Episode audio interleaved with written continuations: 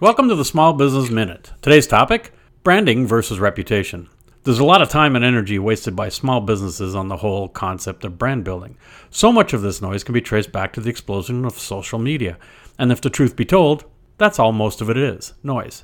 To be honest, branding any kind of service business has always been a challenge and is best suited to products. The exception to this is when a service business reaches a size and scope that no longer qualifies it as a small business. The primary factor is that most small businesses have difficulty in defining what business they're actually in, and any attempt to develop a brand is a lesson in futility. Think about how you react to certain businesses. There are many large organizations whereby you don't have a personal relationship with anyone, yet you have come to trust their products and services because they have consistently lived up or exceeded your expectations, and you're more likely to try a new offering from them. Contrast that now with a small business.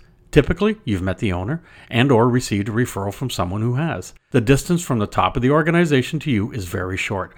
It's a personal relationship, their reputation. What most successful entrepreneurs focus on is not creating a brand, but of creating a great experience for their customers, and by doing so, built a reputation that is far more powerful than any manufactured brand. Delivering a consistent service that customers are willing to tell their friends about is something that can't be created, but had to be earned and is far more enduring and profitable as people will be willing to be put on a waiting list in order to deal with a company with a good reputation. For those who aren't willing, they are probably not your target anyways. Focusing on your reputation is far better use of your time and effort than trying to create a brand by simply making sure you treat the customers fairly, do what you say you're going to do, and fix any problems immediately.